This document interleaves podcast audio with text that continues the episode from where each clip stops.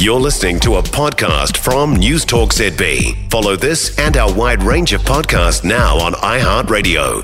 Past five, a sigh of relief for the Central North Island late yesterday afternoon. Regional Development Minister Kiri Allen announced an 11th hour loan package for Ruapehu Alpine Lifts. Up to $5 million will be lent from the government to see this year's ski season go ahead while they find a purchaser.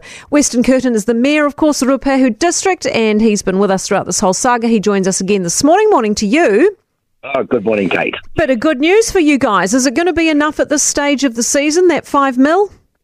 I would say that it would be a good start, Kate. Uh, obviously, uh, they'll be able to trade uh, with you know the uh, season passes and the like, so there will be some revenue coming in if we get a good ski season, which I'm sure we will. Uh, so uh, five million will start the process, and obviously over time they'll decide who's going to be purchasing that ski field, and we can move, we'll move on. We need the weather gods to play ball now, don't we? Absolutely, it's uh, not uh, you know not playing the game at the moment, but uh, there's there's a hint of you know snow around the corner, and uh, of course the seasons do change from time to time, as you know. So uh, we're just hoping that uh, it's in our favour and we'll get on with the job. It's been confirmed that it is a loan, not a handout. Does this complicate things?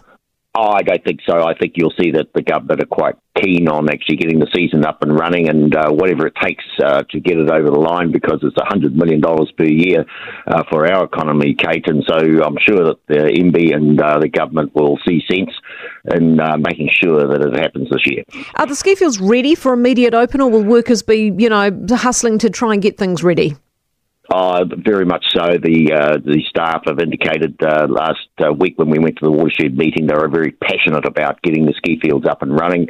Uh, each of the parties were confident that they'll have the staff available to them. So we can only go on what we hear, and that is that uh, they're ready to go. So they've got enough workers. Well, that'll be an issue for the management. Obviously, you know, it's been an unsettling time for not only the employees but uh, the community. But uh, I'm sure, you know, when there's a goodwill and there's, uh, you know, an end to all this, I'm sure that people will come to the party. Yeah, good. How important is it to secure someone to take it forward after this season, though?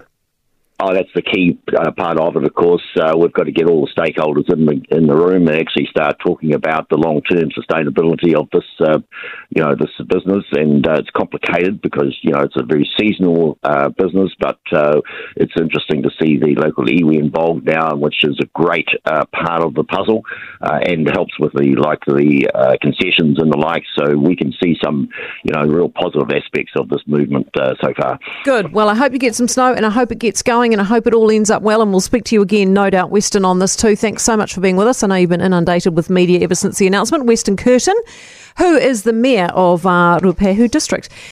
For more from News Talk ZB, listen live, on air, or online, and keep our shows with you wherever you go with our podcasts on iHeartRadio.